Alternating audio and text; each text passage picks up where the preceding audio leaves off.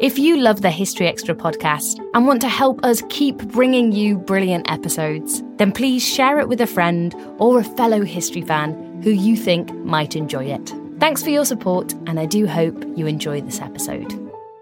Another day is here, and you're ready for it. What to wear? Check. Breakfast, lunch, and dinner? Check. Planning for what's next and how to save for it? That's where Bank of America can help. For your financial to-dos, Bank of America has experts ready to help get you closer to your goals. Get started at one of our local financial centers or 24-7 in our mobile banking app. Find a location near you at bankofamerica.com slash talk to us. What would you like the power to do?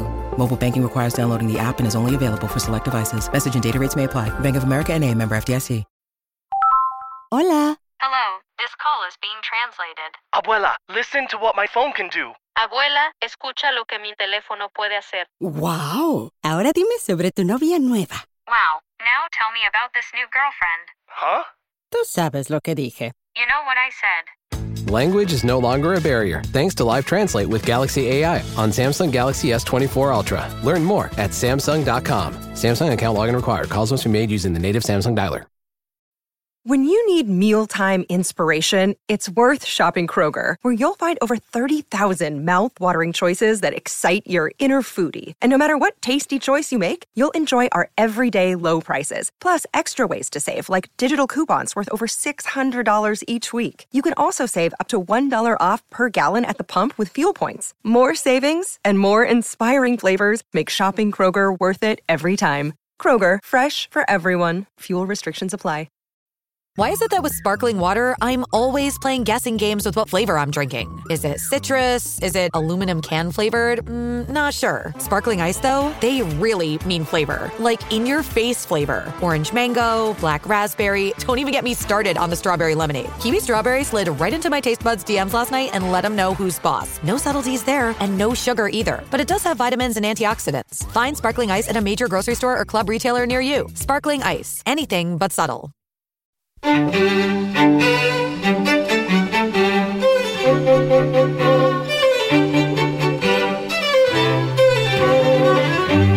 Hello, and welcome to the History Extra podcast from BBC History Magazine and BBC History Revealed.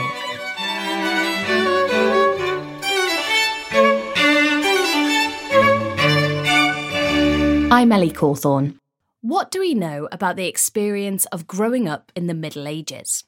Well, quite a lot, actually, according to Dr. Emily Joan Ward, who currently teaches at University College London and will soon be taking up a lecturing post at the University of Edinburgh. In today's Everything You Want to Know episode, Emily will be answering your questions along with some of the internet's top search queries on childhood in the Middle Ages. Putting the questions to Emily was David Musgrove. Okay, so uh, we are on our latest Everything You Want to Know podcast, and today we are discussing medieval childhood and the experience of being a medieval child. So we've got a load of questions to get through, and uh, the first bunch are on the concept and experience of childhood. Emily, how are you doing? Are you, are you ready to, to, chat to children? Yes, I'm really looking forward to it. Um, and I think there's been some excellent questions that have come in. So I'm, I'm, I'm yeah, quite excited to get started. excellent. Okay. So the first question uh, is a big search engine topic is when were children considered adults? And we had a sort of a subsidiary query from uh, Ado Mohammed, who wanted to know how early in life did children take up what we would consider today as adult responsibilities? Yeah, so I think that this, um, I'm going to give a classic historian's answer here that this seems to be a, quite a straightforward question, but actually has a very complex answer, actually, much as today. So it's very hard to give an answer which takes account of the huge variety in children's experiences and the sort of wide overlapping ideas about um, age, identity and sort of what did it mean to be an adult, what did it mean to be a child. And there's still, I think, something of a popular belief that perhaps children were treated as mini adults in the Middle Ages. Um, so I'm hoping that's that's something we can put to rest firmly in uh, in some of the answers to the questions today, or that a concept of childhood didn't exist in the Middle Ages. That's a kind of belief that came out from sort of some of the writing um, by historians in the 1960s, although medievalists were very firmly arguing against against that. So I think the first thing to start with is perhaps definitions. Uh, so we have lots of um, ideas about the medieval life cycle that are circulating in the period between 500 and 1500. Um, and childhood's divided into different stages in those ideas of the life cycle. So we've got infancy, infantia in Latin, um, which is between the ages of about zero and seven. And that term infantia, infans, comes from the word infans, meaning incapable of speech. So this is a period where it's seen that children, young people are unable to articulate fully, uh, not just speaking, but also conceptually, mentally. So after age seven, you then go into a full period of childhood. Um, the Latin term for that is pueritia, between about seven and 12 or 14. Um, and that's introducing there a bit of a gender difference because those um, 12 was more significant for young girls, age 14 was seen to be more significant for young boys. And the term pueritia derives from the word pur- puris or puritas, so purity, pure, um, this idea of childhood innocence, which you might come on to talk about a little bit later. So these theoretical and intellectual decisions, well, we may think, well, what, what do they actually have in relation to the realities of child, children's experiences? But they do also influence the ways that, for example, children were represented in legal texts, what they could do at certain ages, um, the conduct and advice that's provided to guide children's behaviour, or descriptions of children in literary and historical works. So these definitions aren't just sort of theoretical ideas that exist in the cloud, they also are having a very real impact on children's uh, lived experiences. And these specifications of chronological age sometimes also reveal subtle differences between the ways in which infants were treated versus children versus adolescents. So there is a kind of developmental um, idea there as well. But the divisions are far less clear cut when we think about vernacular languages. Um, so although we have these quite clear terms in in, uh, in, medieval Latin, when we come to things like Old French, for example, it's not until the 14th century that you have a word adolescence, which conveys an idea of this period post 12 or 14 and adolescence. So then, kind of thinking about Ado Mohammed's uh, point about adult responsibilities, we then come to the question of who's an adult in the Middle Ages, and childhood doesn't automatically end. You know, you don't don't suddenly hit your 12th or 14th birthday and you become a fully fledged adult in medieval society. But there's a lot of debate about exactly what it did mean to be an adult uh, and uh, how adulthood was defined. So sometimes uh, in these theoretical decisions, adolescence can extend far later than we might assume from a modern perspective. So adolescence can extend into your early 20s, 25, 30. And then after that, you have a period of youth, which isn't what we would today consider um, as sort of young people, teenagers. Um, but medieval ideas about youth were often more, perhaps more similar to what we might today call middle age. So youth could still be a stage of life you were going through in your 30s or even into your 40s. So these adult responsibilities then? Well what, what, are we thinking? If we're thinking about things like marriage again the ages of 12 and 14 are quite important there. So from the 12th century we get the idea of consent to marriage being attached to those ages. That doesn't mean that everyone marries that young and actually a lot of people married several years later or even um, even into their their early 20s or indeed not at all in some cases.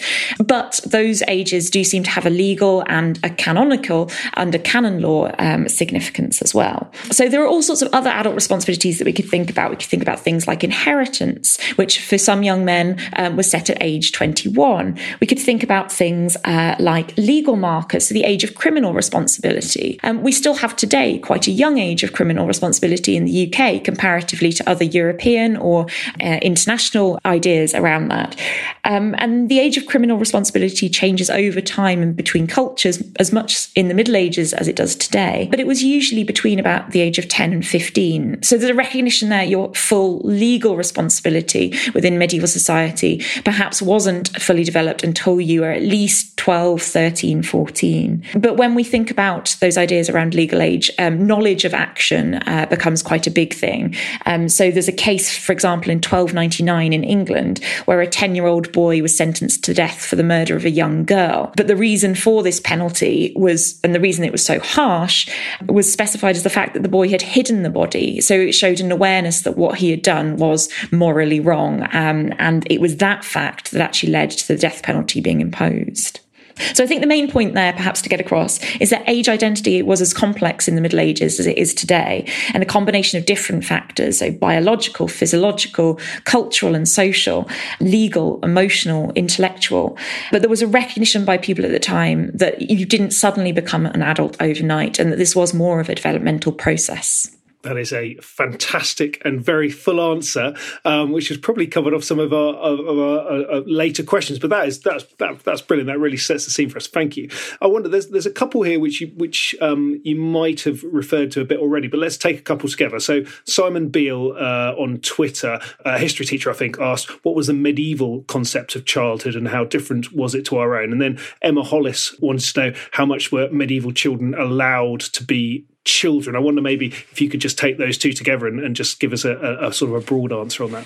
Yeah, so I would debate that there wasn't, or I would argue that there it wasn't a concept of medieval childhood, much as there isn't a concept of childhood today. And I think we often go into ideas about childhood with a very fixed idea, um, but it's based very much on a, a Western, usually um, an elite perspective of what childhood is, um, and often one that's influenced particularly by sentimental or romanticized ideas, in particular that uh, so Victorian period and onwards have developed within our, our modern society. So things around ideas around childhood innocence today um, are particularly, you can see that coming out particularly. They, they're very specific to our own modern cultural context.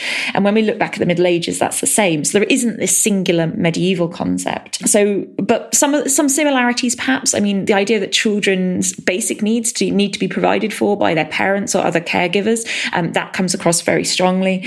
Modified expectations that adults have of children, um, again, that's another similarity we can draw out, and we'll see perhaps in some of the answers to some of the other questions. But also, I think I think one of the interesting things I find is this ability to underestimate children. I think in the modern world, as much as in the medieval world, the idea that we assume that children can't do something purely based on age categories, um, whereas I think it's very clear that actually in certain contexts that we're sort of downplaying children's capabilities and agency. I think that's that's a kind of another comparison. Obviously, there are differences, and I, I don't want to just kind of um, say here that everything's always the same all the time, and that children and childhood uh, were very similar between the modern and medieval. But the, some of the differences, uh, in particular, things around like infant mortality, um, which obviously today, so many more children survive their first year, fifth year, tenth year than in the middle Middle Ages, um, but also the ideas around work and things aren't necessarily purely uh, children working isn't purely limited to the Middle Ages. That was also very much an idea all the way through until sort of really the only last 100, 150 years. So, how much were medieval children allowed to be children? I think, again, there we need to kind of question what do we mean by allowed? But there's very clear evidence for play, for toys, and I'm hoping we'll get a chance to talk about those more um, in detail later. And I find the idea of childhood innocence a particularly interesting one. So there's actually two conflicting traditions in the Middle Ages, which are inherited from sort of a Christian and, um, and antiquity, a Christian passed on from an antiquity. And they draw on different biblical passages and continue to be interpreted and debated in different ways. Uh, but the first, on the one hand, the sort of theologians and writers uh, who associate childhood with innocence. So I mentioned there the association between pueritia, being puritas, purity. So sin is then associated with the onset of puberty, which sees um, the onset of lusts and passions, and that leads you into sin. So that's very much associated with adolescence as being the time when you would come to sin and lose your innocence. But on the other hand, there's also an idea floating around that children were actually inherently sinful from the very moment of their conception. And that's through this idea of inherited sin and all the way back to sort of the fall in the Garden of Eden and the idea that um, sin is conveyed through Adam's semen uh, that kind of passes down from, ch- from father to son. But actually, even those who, people who are sort of associated with that position, so Augustine most famously claims to um, uh, that that children are inherently sinful. But even those people who are arguing that most kind of aggressively, still acknowledge the fact that children lack the ability to express their sin in the same way as adults. So there still is a differentiation there. And more practically, I think there's a very clear social, cultural, legal understanding that children need to be protected. And you can see that in sort of records of criminal cases, but also in the fact that blame for children's actions is often attributed to their parents or their caregivers, particularly their mothers. Uh, mothers were particularly to blame for poor behavior of children. And there's ways to protect them within schooling and uh, within their education. So, one particularly interesting example is Giles of Rome writing about the education of elite boys, suggests that they shouldn't be allowed to see the paintings or carvings of naked women until they're a lot older because that might influence um, their development and the way they see the world around them uh, that, that, again is a brilliant answer. I'm going to jump on because we've got a question here. How different was childhood for go- uh, girls and boys? Now you've already um, mentioned the fact that maybe there were some sort of chronological differences in sort of definition of childhood. So were there actual differences in the way that boys and girls were dealt with? This, this is a question from Sarah Clayton, Miss C History 21 on Twitter. Yes, yeah, so I think the years of infancy probably have the least obvious differences. So we see things like um, children being swallow- swaddled in clothes in the same way. Um, being rocked in cradles, um, and ages of weaning varied between different regions, but often between the ages of one and three. And it's then after that point that we start to see gender having more of an impact, I think. Um, so childhood play was possibly less gendered than we might assume because there is evidence that boys and girls were playing outside together in mixed groups, um, definitely through those earlier years of childhood. So 13th century literary texts give it fun examples of children running around, um, usually with other children of the same social status. So the idea that status might have dictated more of your experience than gender at those earlier um, ages. But then we get on sort of further into childhood, perhaps sort of as we're getting towards sort of five, six, seven, um, the allocation of household chores and childcare are likely to become more gendered. And further significant changes clearly seen around the age of puberty, um, where young girls in particular tend to uh, be more closely watched and allowed less freedom than young men would have been, and partly in concern about chastity. Um, so when you see advice and conduct literature that's directed towards uh, young girls and young boys, the concern over overall is that young women would remain chaste and uh, guard themselves um, against the temptations of the world, but also against um, other, and particularly against young men, and the, being led astray in that way. But medieval ideas about gender roles weren't fixed across the period. They learned these ideas about gender roles from sort of playing with their peers and from their from their adults. And we do see sort of um, so things like apprenticeship, which we might assume are purely uh, male dominated things. We do actually see girls becoming apprentices as well, taking on work, entering domestic service, but the ways in which they could do that again um, were perhaps more more flexible. Um, so girls often had shorter contracts for apprentices.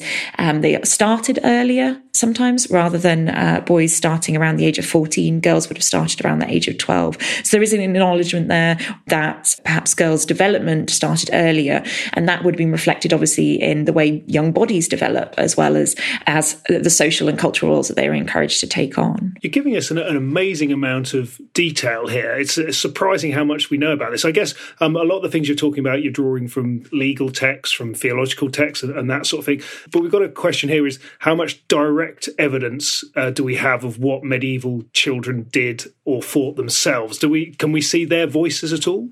Yeah, it's a lot harder to access their voices, and particularly before sort of the 14th, 15th century, when we get more autobiographical works surviving, so things like letters or diaries, it's it's a lot harder to access the direct evidence. Um, and like you said, we have all these documentary sources, legal records, historical writings. Saints' lives are a really interesting one where we get a lot of our information, but there is a clear kind of disconnect there. We don't necessarily know what every child was doing day to day on the ground or have access and definitely not access to their innermost thoughts and feelings about how they felt about going to work or how they felt about their school days. But some of the most vivid evidence, I think, comes from material culture and some lovely example of um, children's graffiti. I mean, again, it's, it's, it can be debated to what extent we know that that's definitely done by a child for certain. And there is, you can't just assume that simply because something looks childlike that it wasn't necessarily necessarily done by a child. But there's a lovely uh, example of um, St. George and the Dragon in a church in Marsham in Norfolk, um, which has been assumed to have been done by a young child. And it's sort of very much reminiscent of, you know, if you look at the way children draw um, stick figures today or uh, animals, uh, you can see this sort of coming across. And there's also things like uh, small fingerprints and palm prints on medieval seals. So you start to get a bit more of materiality of the way in which children were living their lives. But most of the evidence that we have have perhaps more of the intimate evidence is sort of parental advice literature to their young children. So it's more coming again from adults directed towards children.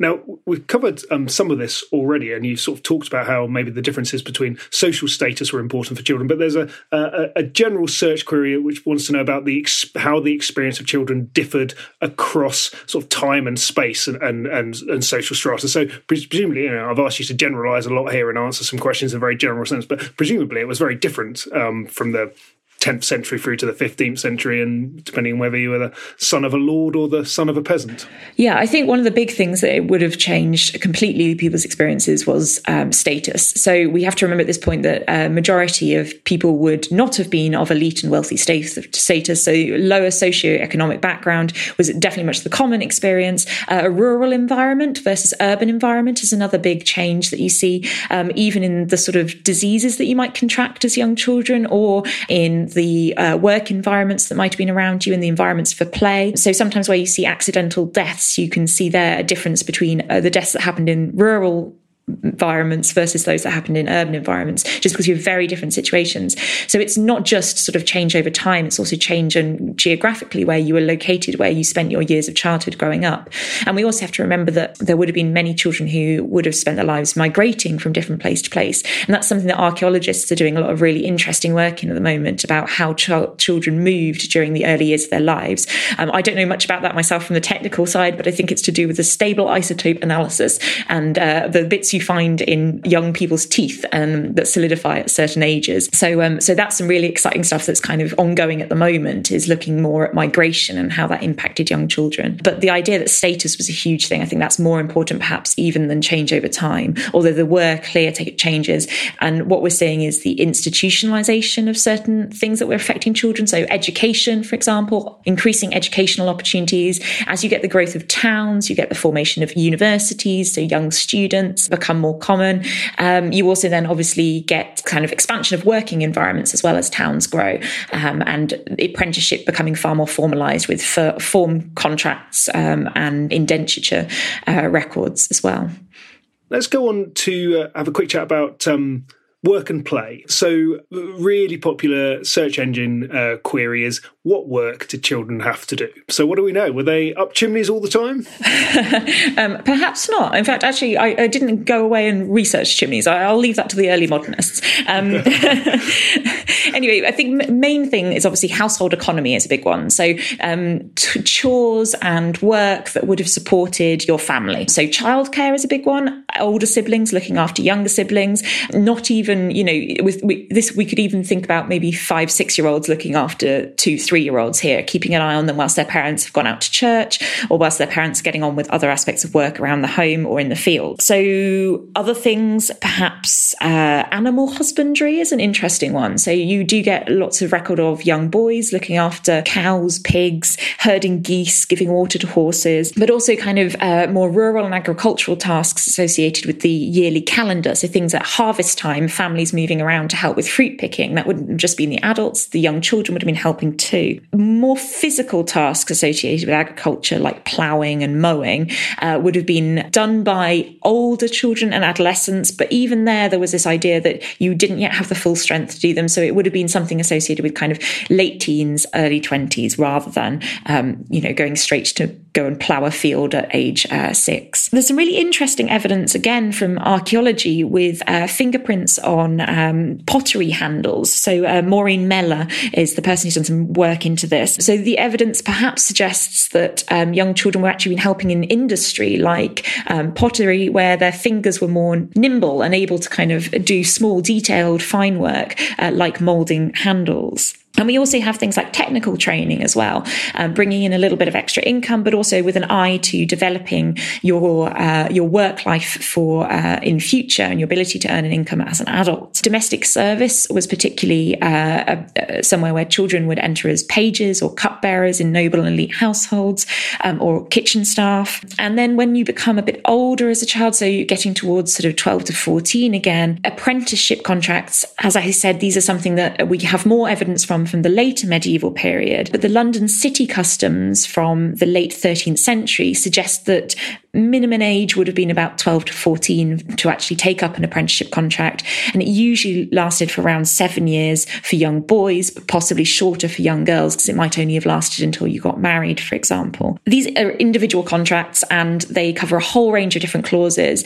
Uh, but I think we need to think about this more in terms of sort of a surrogate parenting rather than purely work, because the apprentice became part of their master's household. They would have eaten dinner together. They would have, uh, you know, socialized with the other children in the household. They were given bed and board, clothing, sometimes taught to um, taught to read specific books that would have been useful to their their training, and obviously given a professional training in the uh, career or craft that they were going into. And in return, they promised uh, things like faithful service, not to go gambling, not to go and frequent inns, not to have sexual relationships with anyone in the household. And the end of the contract for many young men would have been in their early 20s. So this is a clear period where young children or adolescents were not quite yet fully adult members of society and they were treated in a different way and expected to uphold different standards. But parental consent could still be important when these contracts were being made,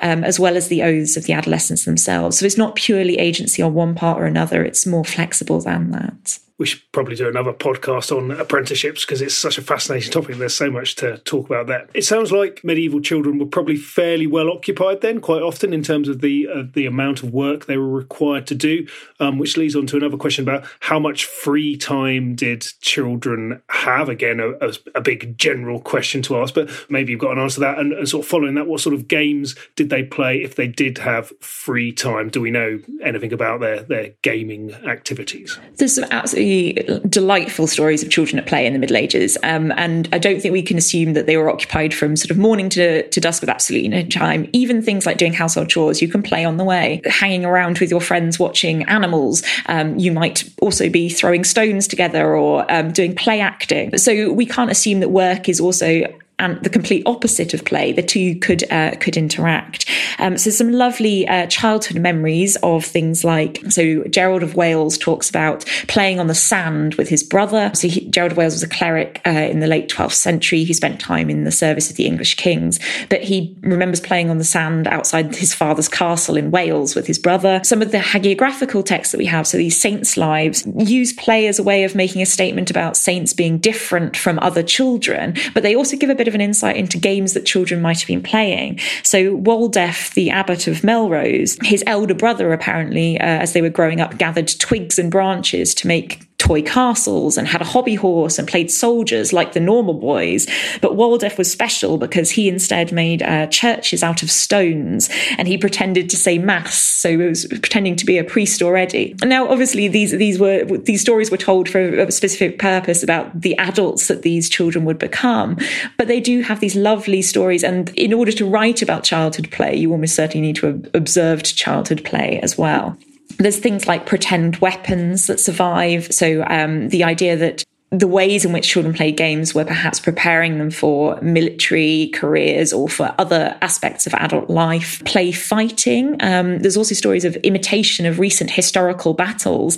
Um, and in fact, sometimes they escalate and lead to the death of a child, which is actually why they end, we end up hearing about them because they come into the court records. And children were taught to play as part of their social education. So it's seen as sort of games and things like, uh, particularly board games and chess were very much a part of a social skill set that you acquired as a knightly elite. So you have to learn these when you're growing up in order to be able to participate in that society as you're older. And as I said, play can get children into trouble uh, as much in the past as it can today. So the court records and coroner's reports often mention play as a factor in records of children's deaths. So the, and also in children's misbehavior. So one of my favorite stories is from the Ramsey Abbey Chronicle, which was written in the 12th century. And there's the story of four young boys who are being educated at the Abbey early in the 11th century, so a bit late, a bit earlier uh, before the Chronicle was written down.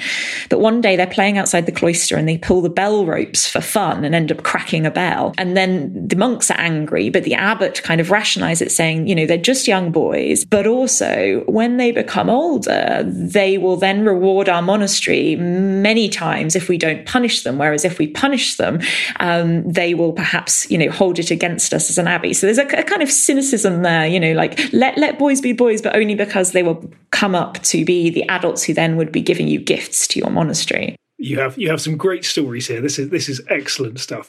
Um, you've covered this a bit, but a, a really big interest amongst our Instagram followers was what toys uh, medieval children had. Do have we got many examples from material culture of the sorts of toys that they they enjoyed?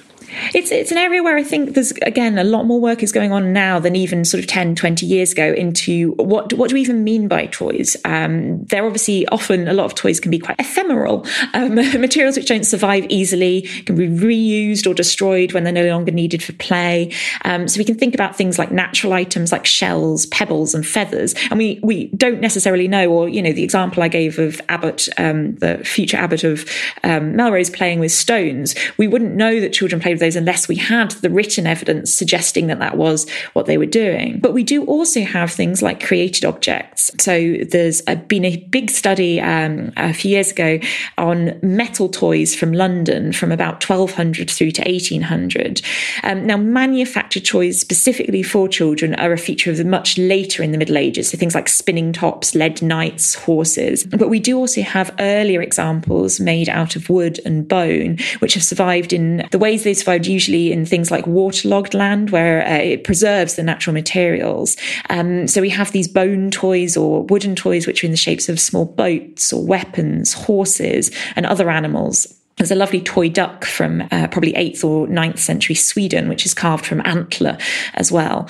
Um, we don't know how children exactly would have played with them, and we can't necessarily always assume that just because something is small that it was for children. But there are miniature items such as miniature furniture, miniature household objects, and I've mentioned a few times that miniature weapons like swords. Were they toys? Were they items for introducing children to adult roles? So they had a sort of socialization quality there, or were they both? Were they neither? Were they more um, sometimes reused in religious rituals, for example. But we definitely have some fantastic examples. Um, and I think one of the interesting things is also sort of odd toys um, so stories of parents making do with whatever they have to hand to kind of keep their children occupied.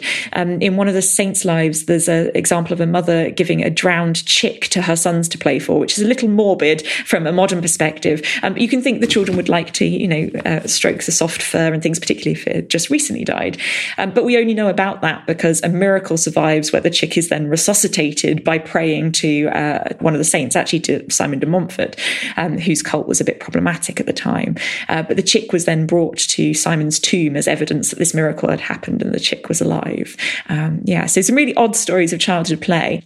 But the the range of toys, um, I think, is something that there's a lot more work that could be done into it and is currently ongoing um, to think about how we how we think about toys and not just assuming that something is a toy because it's childlike but also not having these fixed categories of what is a toy and what's not. I mean you know today you give a child a cardboard box with a toy in and they're often more excited by the cardboard box than the toy itself. So there's definitely some some suggestions that you know things like shells and bones pebbles beads would have been fun items for children to play with in the past as well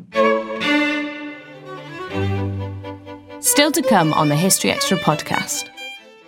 Um, and a 15th century Italian writer actually suggested cutting fruit and sweets into letter shapes to help children learn the alphabet, which I think is a great idea.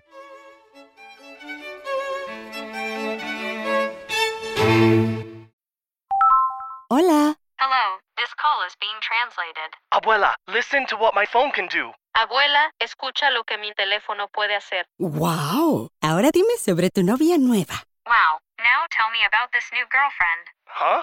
Tú sabes lo que dije. You know what I said. Language is no longer a barrier thanks to Live Translate with Galaxy AI on Samsung Galaxy S24 Ultra. Learn more at Samsung.com. Samsung account login required. Calls must be made using the native Samsung dialer.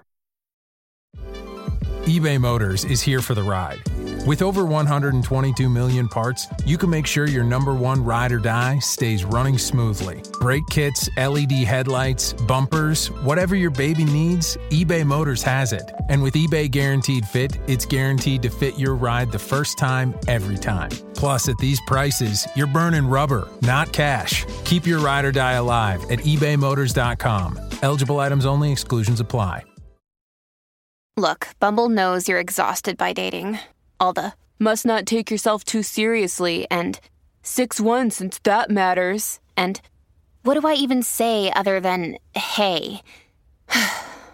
well, that's why they're introducing an all new Bumble With exciting features to make compatibility easier, starting the chat better, and dating safer. They've changed, so you don't have to. Download the new Bumble now.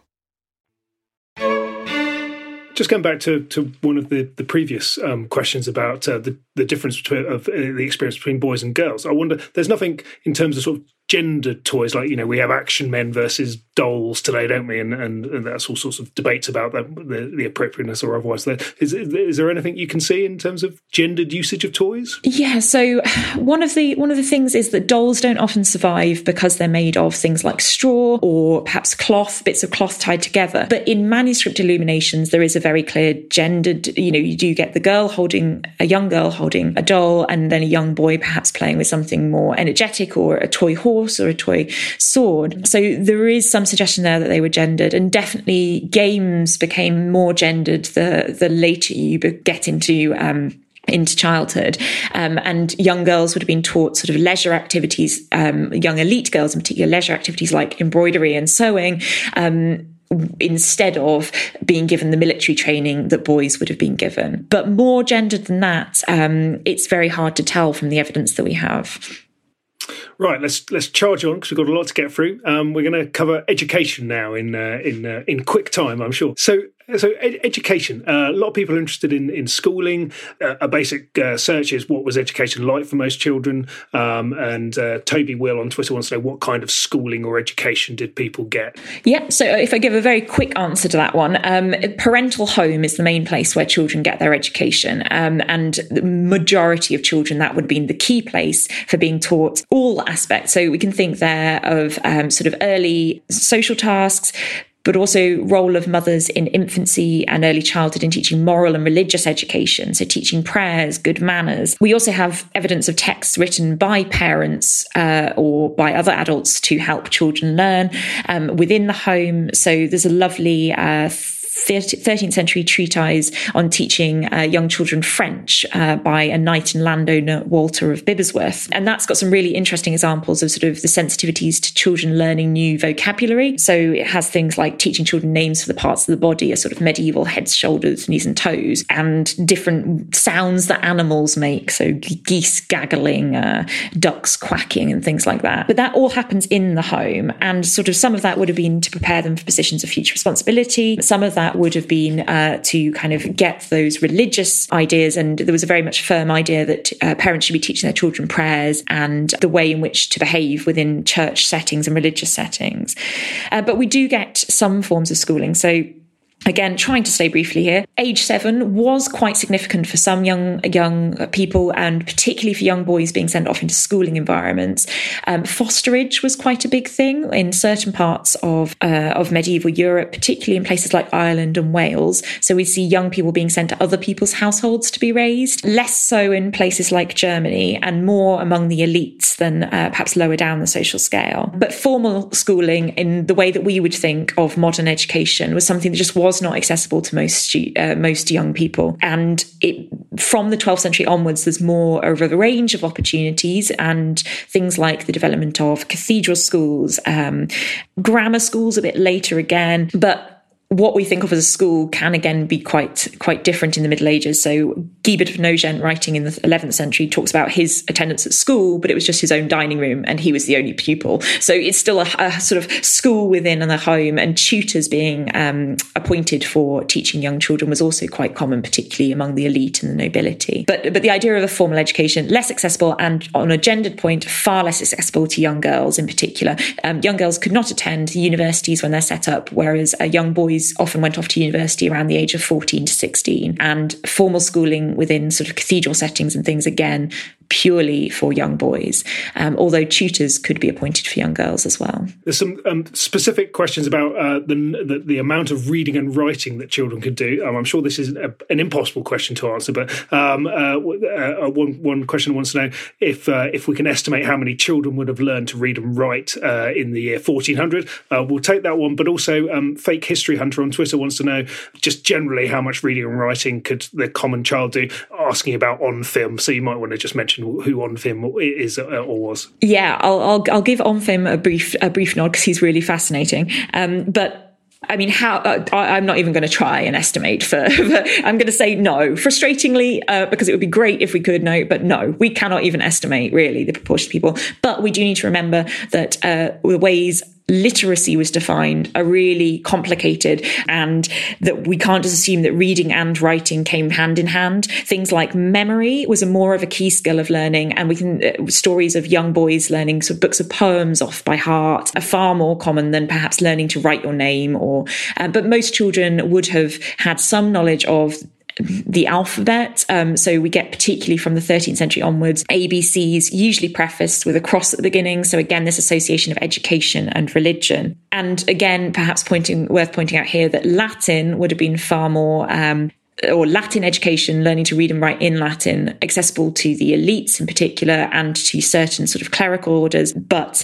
vernacular would have been more accessible further down. So learning to re- read something in English would have been far more accessible to a wider range of people. And by the 12th century, by by 1300 in particular, um, far more people had access to some form of basic literacy than we might assume from a modern perspective although there were still people who could neither read or write. One of the famous examples is William Marshal, the knight, um, who apparently could never read or write uh, during his lifetime. But he would have been surrounded by literate culture as well, so he was still a part of that.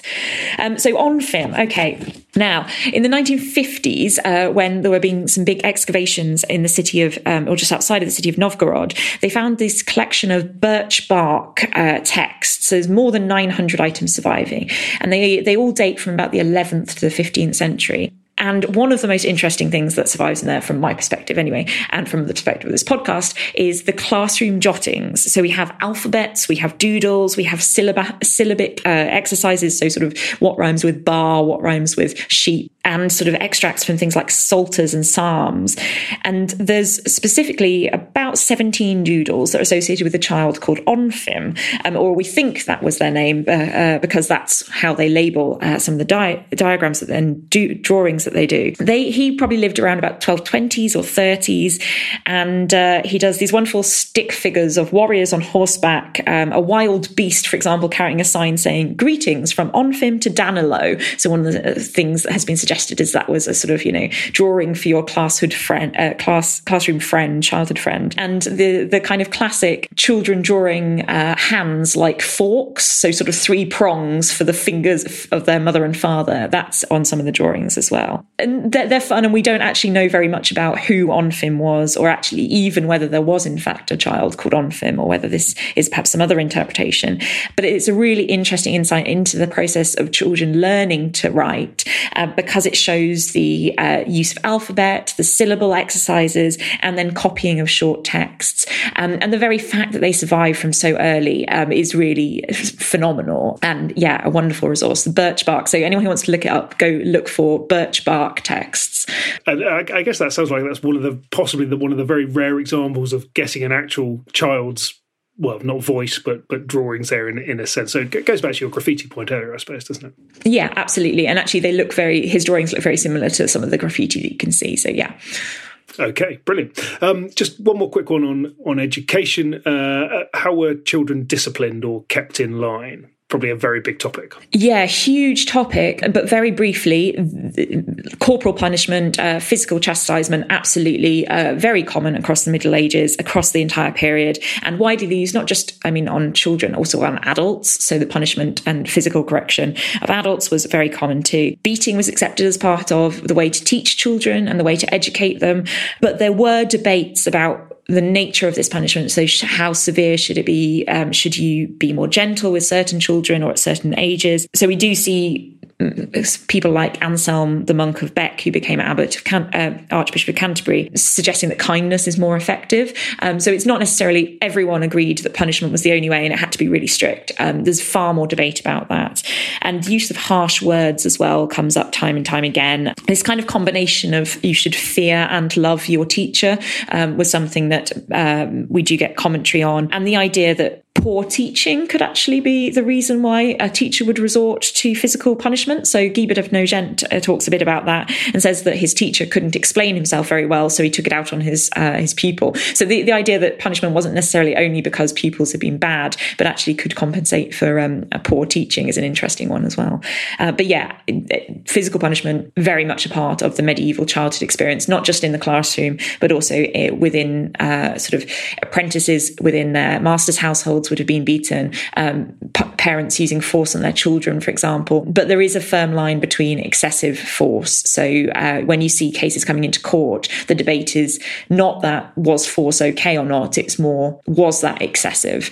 And if it's seen to be excessive, the adult in question is often themselves punished. Kind of links into our next topic area in a, in a in a very in a very rough way about mortality and risk. Um, a lot of people are interested in what were the sort of the biggest risks facing medieval children, um, and then a, a, specific question from Laura Lanning uh, on Facebook who wants to know what was the most common cause of death um, during different ages for children. I'm sure that's quite a difficult thing to do, but but um, but what do we know about those two areas? Yeah, there's been some fascinating work on um, death, particularly in uh, medieval England, uh, by Barbara Who's looked at the uh, records that survive for accidental deaths. Um, so, particularly the sort of different records in the coroner's rolls about the ways in which children encountered accidental death and then the cases came to court. So, figures for infant mortality I mean, death is the key risk to children.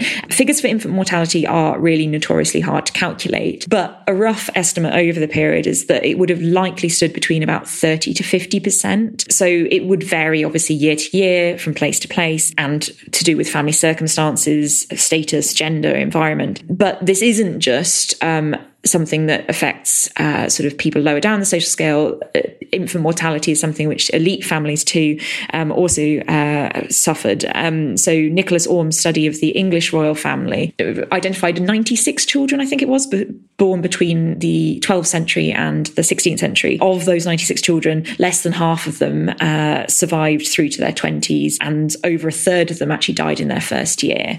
So if we turn to the question about sort of what are the risks between year to year for young children, well, in the first year of life, huge amounts of risks. Disease, cradle death is a big one. Uh, sometimes, so ch- sometimes would, children would have been left unattended in their cradles, so that could be death by sort of an animal, a domestic animal. Pigs, in particular, are the animals mentioned that particularly come and knock over cradles or um, even horrifically eat children. Um, and pigs are well known for getting rid of organic human matter. So, um, yeah, uh, not particularly nice. Fire was obviously a big danger to those under the age of one.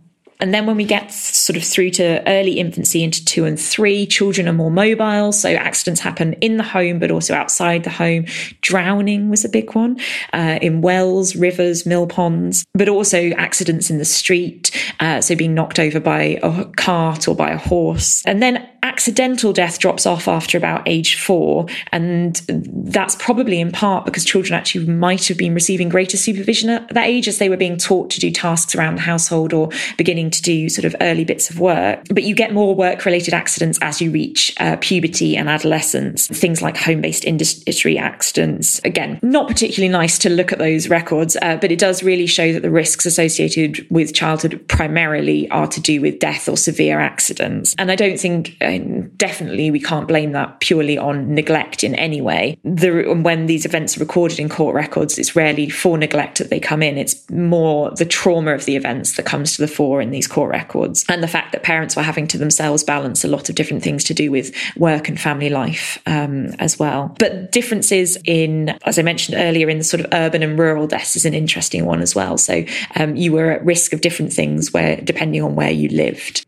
again, it's interesting just how much you are able to say on these topics. The sources that do illuminate us quite a lot on on these areas, don't they? Yeah, they do, and I think I think that's one of the um, one of the things that sort of since I've started looking at childhood and adolescence is there's a lot more evidence out there than perhaps I think children tend to be underrepresented in modern historical writing, but that's not because the sources aren't out there. You just have to look around a bit more. You have to be prepared to look at archaeological sources as well. You have to, yeah, really cast your net a bit wider. But there is a lot of information out there. There. Let's finish up with just a, a few um, more, more, random questions um, from our listeners.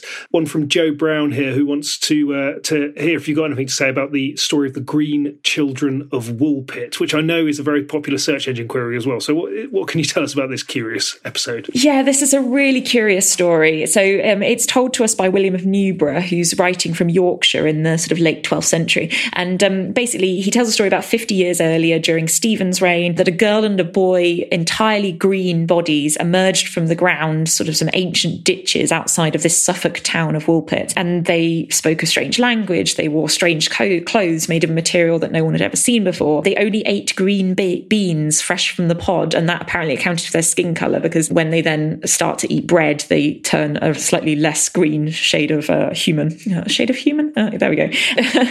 Uh, but they, when they're taught English, they then uh, claim that they've come from an underground country uh, where the sun doesn't rise or set. Just, it's called St. Martin's Land. So this is a really, really weird passage, but it comes in a list of other marav- marvelous and miraculous events in uh, William of Newburgh's Chronicle of the History of English Affairs. And William of Newburgh himself seems especially puzzled by this, but he records it because apparently it's, you know, told to him by reliable people. And he's not the only person to record that around the same sort of time. So about two decades later, another chronicler, Ralph of Coggeshall, also writes about it. But we don't think they were using the same well, don't think they were using the same source or that they'd kind of come into contact with each other because Ralph of Coggeshall ele- emphasizes different elements. So whereas William of Newburgh sort of says that the girl actually ends up marrying and sort of becoming a part of the local society and she doesn't really differ from um, from other women, Ralph of Coggeshall instead says that the young girl became a servant and was a very wanton uh, girl who didn't fit in and sort of you know was poor behavior. So some interesting things that have been said about this on the internet. Uh, one of the most interesting is obviously that um, the green uh, children have have attracted all sorts of extraterrestrial theories and sort of aliens and things. I mean, the stories, although there's these two instances of the story being told in sort of quite close succession in the 12th and 13th century, it then doesn't really get discussed again until it resurfaces in the mid 19th century, and that's sort of this idea of it as an early sci-fi fiction story is is, an, is a bizarre one, but yeah. I think more more interesting to me is uh, are the interpretations which have sort of thought, well, if these were real children, who were they? So one suggestion is that they were Flemish immigrants um, because they didn't speak a language, but perhaps instead they might have been children suffering from a dietary deficiency that sort of tinted their skin green. And there are apparently dietary deficiencies that do that, although not like a lurid green, more of a sort of um, light green. But another way to think about it is so um, making sense of events uh, in recent years in English history. So Catherine Clark has talked about this as a way of making sense of the traumas of conquest and civil war associated with Stephen's um, Stephen's reign.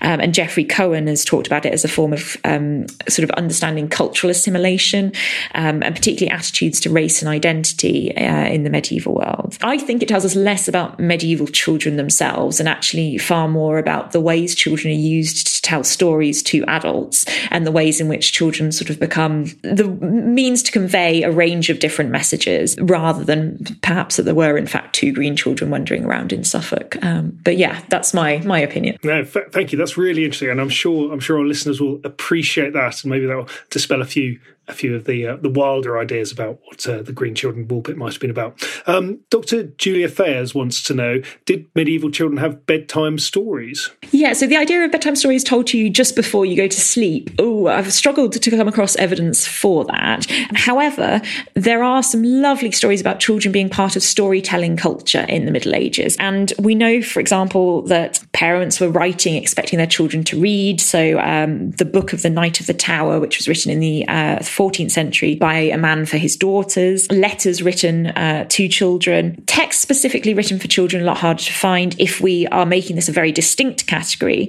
But when we think of children as part of a mixed audience, we can think of things like um, the oral culture around uh, chansons de geste and romance texts. The idea that um, perhaps these heroic tales were especially appropriate ones for young people comes across in some of the conduct literature. So, an Italian writing from Germany in the early 13th century, Thomasin of Cicleria, um, suggests that actually uh, these were adventure stories, as he describes them, were particularly appropriate for children um, because they broadened their minds. Uh, but then when you reach a specific age and you sort of you have more understanding, maturity should then t- make you turn away from these stories. And we can also think about children being part of the audience when these uh, kind of heroic epics were uh, performed at feasts and in elite halls. Um, there's also songs and rhymes to teach children uh, how to learn their sort of ABC, animal stories like Aesop's fables, and other one other other stories in particular, which might have been specifically sort of their content or their linguistic traits that made them specifically suitable for children. One of the really interesting ones is um, apocryphal stories of Jesus's childhood. So this is a sort of a reimaginings of Jesus between the age of about five and 12. And they talk about Jesus making clay birds with his friends, um, walking on rainbows, uh, attending school, fighting a dragon in one of the episodes, I think. Now, they're just so focused on children and childhood and they would have made such you know interesting tales to to talk to to to tell children, and there's very much an oral culture around them before they're written down. But they also contain really vitriolic anti Semitic elements as well. Um, so they were also a way of teaching children social attitudes. Um, and at the time, sort of uh, anti uh, anti Jewish um, sentiment was obviously very much a part of medieval um, society. So, so there's a sort of more sinister element to some of those as well. One of our, our regular correspondents for this series, uh, Agro Biodiverse, um, thanks for your question again. Brilliant question. Were uh, medieval children addicted to sugar? And if so, in what form? Uh, he's assuming honey. Yeah, so honey is the main sweetener. So uh, up until sort of the 13th century, really, um, we don't really get sugar as, as prominently. And even then, um, it would have been uh, sort of specifically confined to the elites in particular. But the idea of soaking uh, bread and honey in milk to make what's called a pap was recommended by 13th century physicians for children and for weaning in particular to get them sort of onto solid food. And then when they can chew um, sort of tarts made from bread and sugar. The other context that you find children, uh, sugar, actual, sugar being given to children is twisted sticks of sugar when they're ill. So it's seen as something that helps with sickness, particularly for noble and royal children. And we have evidence in household accounts of flavored sugars, sort of particularly flavored, um, particularly expensive tastes would have had rose or violet flavored sugar. But there is there is a, a, a prominent idea that children love sweet things. Mainly, children love fruit, which is an interesting one from the sort of modern perspective of struggling to get people to eat their fruit and vegetables. But the stories of children begging fruit from their, their parents, stealing fruit from orchards. Walter of Bibbesworth, the treaty that on French that I mentioned, has this whole section on how you should prepare food for, for children. I mean, some of it's quite self evident, like you should take the shell off an egg. But then other things like the acknowledgement that children really love apples, but for young children, you need to core and pip them um, so that they don't they don't choke. And a 15th century Italian writer actually suggested cutting fruit and sweets into letter shapes to help children learn their alphabet, which I think is a great idea. Are there any um, a particular uh, concern of mine uh, uh, with my children getting them to eat anything other than chicken nuggets and pasta? Are there any examples of um, of picky children uh, in in the Middle Ages? I thought this was a wonderful question, but I, I, I can't find picky children. I can just find children uh, who are greedy and eat too quickly. Um, so, conduct literature talks about um, the ways in which children should behave at the table and um, the idea that they uh, shouldn't drink too much wine, they shouldn't suck their soup loudly, things like that. But children were often exempt from the fasting that adults would have done. So, there's an idea that um, children needed encouragement to eat things at times that when adults could go without. But no, I've really, really struggled to find picky children. Um, the only sort of, I guess, the pickiness um, perhaps is in in some of the hagiographical literature, saints' lives. Um, you do get some saints who are a bit picky about breast milk, um, but that that's for, for sort of religious reasons, and you know that has a very interesting back history itself. So I'm not going to go off on that tangent, but that's about the only pickiness I've come across. Um, although, oh, a really interesting one on on adolescents eating. Um, so Bede, uh, writing from Northumbria in the eighth century. I mean, there's this medical uh, idea that adolescents have a strong excess of red choler in their blood. But Bede specifically says that's why young people are lean, but they eat a lot. So despite the fact they eat a lot, they still stay really skinny. Those horrible adolescents and their uh, wonderful uh, metabolisms. Yeah. Uh, he was sagacious as well as venerable, wasn't he? um, Right. Okay. Let's uh, let's finish up. Last one. A massively popular uh, internet search question: What did medieval children wear? We got um, got much evidence for that? Yeah, so this is the one where again, like I think there's a common misperception uh, about you know children being mini adults because all they wear is grown-up clothing, uh, but in smaller versions. Um, I mean, infants obviously that's the big difference between uh, grown-up clothing. Your infants were swaddled; they were wrapped in long strips of cloth, um, and it gave them you know warmth, protection. But there is a lack of evidence for children's toilet training, so we don't know what children would have wear, worn whilst they were being taught to to use a toilet. So probably a lot of them ran around naked naked or at least partially clothed. And then when we get sort of uh, to the point where they can control their own bowel movements, they were wearing smaller clothes, smaller versions of adult clothing. But that's a really poor way for judging, um, you know, what actually that means about the way adults think about children. They would have usually worn a loose, long outer garment, at, um, so sort of like a woolen gown, linen, and then under, underwear would have been things like breeches or stockings. Usually, children were bareheaded, uh, but once girls married, they would have worn head headdresses dresses. And there's some wonderful um, leather shoes that survive, children's shoes in the Museum of London, sort of dating from the 14th or 15th century. But again, sort of like sort of smaller versions of adult ones. And we get a lot of accounts of um, in elite household accounts spending on children's clothing, the idea of purchasing cloth or furs in order to make them uh, robes. And by the 14th century, there are some of the sumptuary laws uh, in Italian cities which criticize mothers for letting their children dress extravagantly. But I haven't quite worked out what extravagantly means, whether that's bright colors, whether that's, um, you know, and definitely at that point, it's still not exactly sort of a whole culture of children's clothes in the same way that we would think of it today. But yeah, the we should also remember, I think, that the evidence for material culture of clothing more broadly, but also specifically for children, is quite limited because, again, it's this kind of um, quite ephemeral thing that breaks down, doesn't survive, is reused, and I definitely it definitely can't be used as the pure evidence alone for adults were treating children like miniature adults. Um, yeah, no, don't don't buy into that. Don't don't yeah. Fantastic. We should probably just set sumptuary laws you just mentioned. Those oh, are the yeah. laws, the sort of the restrictions about what people could wear according to their social status, right? Yes, absolutely. And some of that, as I said, there are occasional mentions of age, but it's far more usually about social status than uh, than specifically about age. Brilliant. Well, Emma, it feels like we could have talked uh, uh, uh for a lot longer about this. There's so many um, subjects here that it would be really good to, to go into in more detail. I hope that's given our listeners a, a good sense about the sort of the general experience. I wonder if there's anything that you wanted to say in conclusion or anything we haven't mentioned. It's probably worth mentioning that sort of your research area is mostly Northern Europe, right? So I don't know whether you know if we'd have spoken to someone else about Southern Europe or about areas outside of Christendom, we'd have had a, a quite a different conversation, I guess. Oh, absolutely, and I think that's one of the things I really would like the listeners to go away with is this idea of the huge variability in childhood experiences. And I'm I'm speaking mainly from the sort of perspective of northwestern Europe uh, between about the 11th and 14th centuries, but there's a lot of other evidence out there. Um, and I think, yeah, if you'd had somebody whose specialism was in a different area, they might have come back with some, hopefully not too different, but definitely some very different examples. And um, yeah, there's there's just a lot of stuff out there. And I think the other thing to go away with, hopefully, is that children and childhood as a distinct stage is something that you do see in the middle Middle Ages, and the idea that children had to be treated in different ways or had time to play. Um, yeah, life was hard in the Middle Ages. There, um, there were children who were abused and who um, uh, did not grow up in the same way that we would hope that children today will. But there is also some glimmers of those kind of insights into children's lives in ways which we might not have expected before kind of turning to the evidence. That was Dr. Emily Joan Ward.